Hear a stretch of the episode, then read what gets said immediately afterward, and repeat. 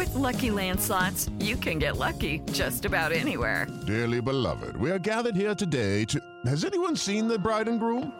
Sorry, sorry, we're here. We were getting lucky in the limo and we lost track of time. No, Lucky Land Casino, with cash prizes that add up quicker than a guest registry. In that case, I pronounce you lucky. Play for free at Lucky Land Slots dot com. Daily bonuses are waiting. No purchase necessary. Void where prohibited by law. eighteen plus. Terms and conditions apply. See website for details.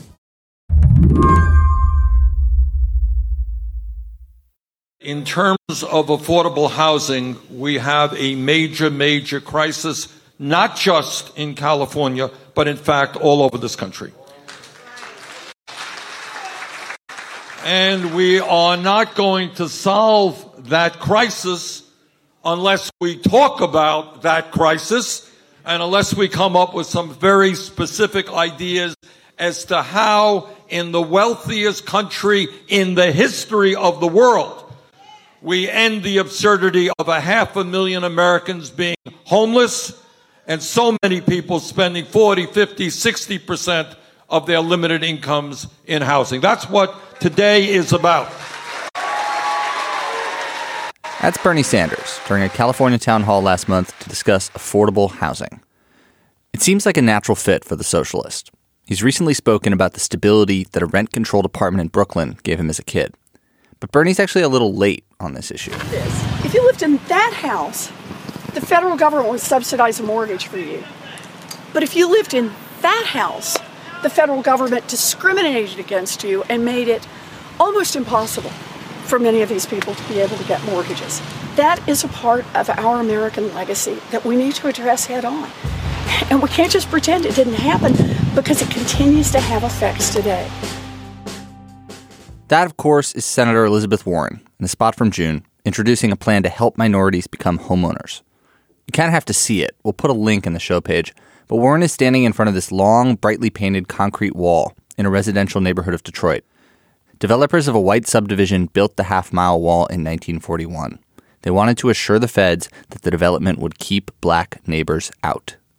It's a monument to racism in Detroit, but it's also a reminder of the enormous role that Washington has played in designing the market for housing. Housing is the key to social mobility, wealth, and personal well-being. Are you ready to explain the housing crisis? Always. In thirty minutes or less, right? This is Jenny Schuetz, a fellow at Brookings who's an expert on housing.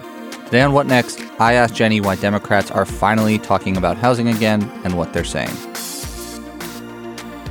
I'm Henry Grabar, filling in for Mary Harris. You're listening to What Next. Stay with us.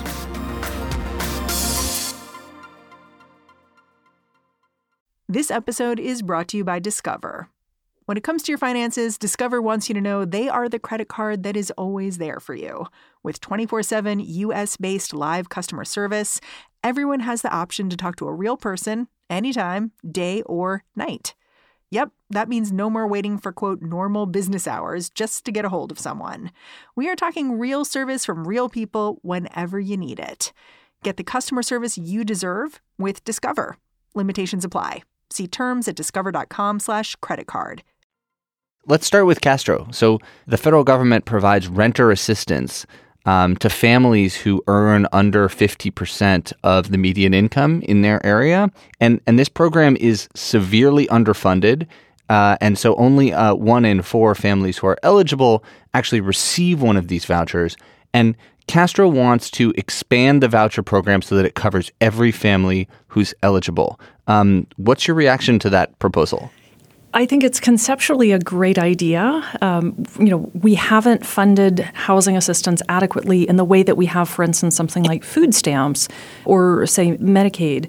Those are programs that are entitlements, so any family that falls below a certain income and meets other criteria gets the money. It's not contingent on Congress setting aside enough money in the budget to pay for it. It's just automatic that you get it. We've never treated housing assistance that way, and so essentially what Castro is proposing is to put housing assistance on a par with other social safety net programs. If you are poor enough to qualify, you get the assistance, and we're not going to depend on Congress deciding how generous it that wants to feel uh, year to year. So I think in many ways that's a that's a great idea. It's long past time for us to treat housing as a serious need. It's definitely going to cost some money. Um, so to make this happen, it would have to go through Congress in the first place, um, which raises some questions whether or not this is a feasible uh, proposal politically, but it's certainly a bold step. Why don't we move on to Kamala Harris? Kamala Harris wants to propose a tax credit for renting, but it's not just for low-income families. It's for people making up to one hundred thousand dollars a year, and in some cases up to one hundred twenty-five thousand dollars a year. How does this idea strike you? Do people making one hundred twenty-five thousand dollars a year really need assistance from the federal government to pay their rent? Well, if you ask people in San Francisco who are making one hundred twenty-five thousand dollars a year, they would say yes. Um, there's a, I mean, I think there's a very valid question. If we haven't covered the housing needs for really poor families ever, is our first priority going to be paying sort of for very high rents in expensive places for relatively affluent households? Um, you know, you definitely see more households in the upper income ranges in expensive places who seem to be spending a lot of their income. But to a certain extent, you know, that there's also a choice to live in an expensive place. And local governments in those areas have made housing more expensive. So in some ways, this would be the federal government rewarding local governments for having made bad policy choices, um, which doesn't set up great incentives. And it's also just going to be very, very expensive to cover people up to one hundred thousand dollars or one hundred twenty-five thousand dollars, um, we're talking about some real money. And you could think of other ways to spend money on housing-related needs without necessarily subsidizing people this far up the income distribution. Right. So I'm in I'm in New York, and you're in Washington, and Harris is from California. The issue of um, struggling with uh, rent payments, even though you're making six figures – Um, might be a familiar predicament in the places where we live. Is that a nationwide issue? It's really not. Um, so people who are in the sort of middle sixty percent of the income distribution are, are mostly doing okay. Um, you really see the pinch in these very expensive places. And I think politically it's going to be a little bit hard telling somebody who makes fifty thousand dollars a year living in Omaha why we should be giving federal tax dollars to somebody making twice their income living in San Francisco.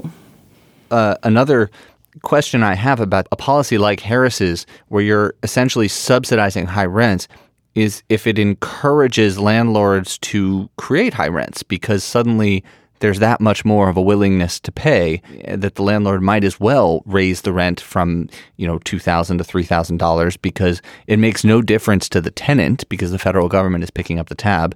Um, so why not raise the rent? Is there any evidence that programs that provide rent subsidies would actually cause rents to go up in some of these places?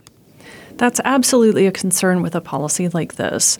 I think it's definitely a concern if we give a lot more people potentially quite a lot of money, and it, it's really tied to their spending on housing, that landlords in the region will know that this is going on and that they have an incentive to raise the rent at least somewhat to try to capture that. It's particularly a concern in places like California, Boston, New York, D C, the places where local governments have made it very hard to build. So the reason those places are so expensive in the first place is because because we have a lot of restrictions on new development. And so we have a constrained supply, and then you're going to throw more money at the demand side of this. Almost certainly that's going to cause some increase in rents. So let's talk about the supply. We know that America is building basically fewer homes per capita than at any time since World War Two. That's one of the reasons that it is so expensive to rent in these metro areas. What are the policies that cities and suburbs have enacted that are making it so hard to build housing, and why are they doing that? The local government essentially has to grant explicit permission for every new house that gets built anywhere within its, uh, its jurisdiction. And um, they particularly like to put restrictions on building apartments. So every city in the U S, every suburb, every small town has made it harder to build apartment buildings than to build single-family detached houses. But if you think about it from an affordability perspective, renting an apartment in a multifamily building is almost always going to be cheaper than renting or buying a single-family house in the same location. So what we've done is both make it hard to build just anything, um, so put constraints on the amount of new housing that can be built, and we're essentially requiring that the housing that does get built is more expensive than it needs to be and maybe more expensive than the market would bear. Maybe I'm naive in even asking this, but what are the reasons that they give for prohibiting new apartments from being built? Well, they usually couch it in terms like traffic congestion and parking and so forth, um, because those are at least concrete concerns that people can understand. Um, but we had we have sort of an interesting case going on in the D C metro. One of the pretty affluent, highly educated suburbs, Montgomery County, is proposing allowing what they call accessory dwelling units, which is essentially a, a backyard cottage or a basement apartment in single-family neighborhoods. And people show up to the neighbor, to the meetings protesting against this and say, I don't want to have strangers walking by my house. And just because people are trying to get out of crime-filled ghetto neighborhoods, meaning Washington, D C, doesn't mean they should get to move to our leafy green affluent suburb. So there's a lot of racial and economic discrimination that's lurking under the surface. Sometimes it gets said overtly and sometimes it's just sort of implied. Um, but that's, you know, I think also one of the reasons why we're seeing a focus on this um, emphasis to sort of break down some of the racial barriers and the racial gaps in access to high opportunity neighborhoods. Local land use is a huge part of that. This is a, a major issue. And um, several of the candidates, it turns out, have turned their attention towards it. For example, uh, Senator Elizabeth Warren has a proposal to establish a ten billion dollars competitive grant program. And in order to apply for these grants, she says that cities, states, and regions must reform land use rules to allow for well-located, affordable housing units. Is that the kind of proposal from the federal government that could finally break down the barriers in um, cities and suburbs uh, to constructing uh, affordable housing and actually just any housing at all? So a couple of the candidates are proposing some sort of federal either carrot or stick. Um, I think it's important to realize that because these laws are adopted by local governments and the power is really granted to local governments from state governments, there's a limit to what the federal government will be able to do. I mean, the federal government can't go in and just override local zoning. Um, it can push back a little bit. As Senator Warren is proposing, it can essentially offer a carrot. We'll give you some extra money for things that you like, building parks, um, if you change your zoning and allow more housing to be built. Um, Cory Booker and, uh, and Castro are proposing a slightly different method, which is we will withhold funding that we already give you um, through transportation grants to make the same kinds of zoning changes. So I think it's promising that some of the candidates are at least addressing supply constraints and local zoning as a problem that needs to be fixed. They're, you know, essentially stating the federal government has an interest in having these local uh, governments have better policies. So I think in, in some senses, all of these proposals are sort of symbolic. Um, it's saying the federal government has a stake in this and is going to pay attention to it, but not necessarily that the federal government has huge influence that it can use directly. One of the most radical ideas comes from New Jersey Senator Cory Booker.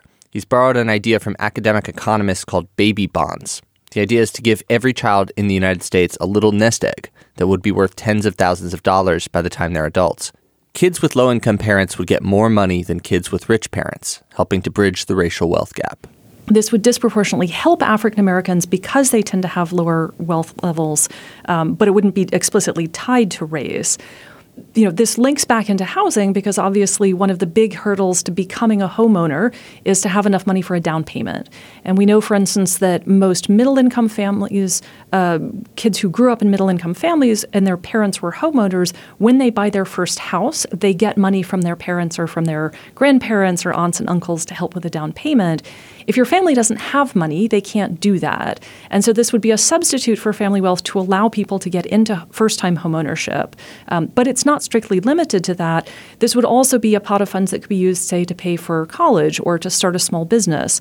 Um, so it's a nice flexible pot of funds that could be used for lots of different things. So Cory Booker isn't the only candidate who has an idea like this.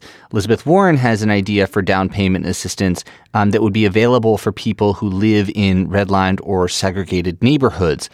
do you perceive that as a, a kind of having a different effect? Is that a better idea uh, for sort of redressing the inequalities that exist in housing?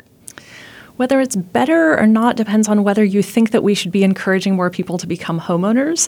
Um, so hers is tied directly towards getting people to buy houses, and rather than targeting it by family income, it's targeted by the location. So the idea is that there are neighborhoods that uh, didn't have access to credit because they were majority African American. And so this is partly to revitalize those neighborhoods as well as to help people who lived in the neighborhoods have access to a mortgage. Um, you know, I'd rather give people the choice of where they buy a house. Um, so rather than say, if we're going to give you down payment assistance, it has to be in a certain neighborhood. In particular, encouraging lower income families to buy homes in places that haven't had a lot of home price appreciation seems to me like we're sort of stacking the deck against them. If we're going to encourage you to buy a house, you should have the option to buy someplace where housing values will go up in the future um, rather than tying it to a specific place.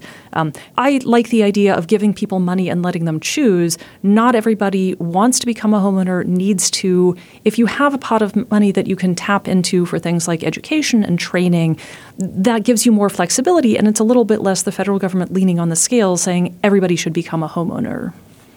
Right. In some ways, her plan resembles uh, a plan um, put out by South Bend Mayor Pete Buttigieg, uh, which he calls the, the Douglas Plan. Um, and, and this would allow um, residents who have been living in sort of underserved, historically redlined, segregated neighborhoods, um, it would give them a kind of uh, grant to help them work towards homeownership in those neighborhoods. Again, seems to be Um, focused more on uh, getting people into homeownership, but also on neighborhood revitalization, which to some extent is um, a kind of localized problem too, right? Like this is not a proposal that seems targeted at some of these wealthy coastal metros that we've been talking about um, before in Massachusetts and California and New York. That's exactly right. The housing part of the Douglas Plan is really focused on neighborhood revitalization in cities that have had long-term population decline and have high vacancy rates.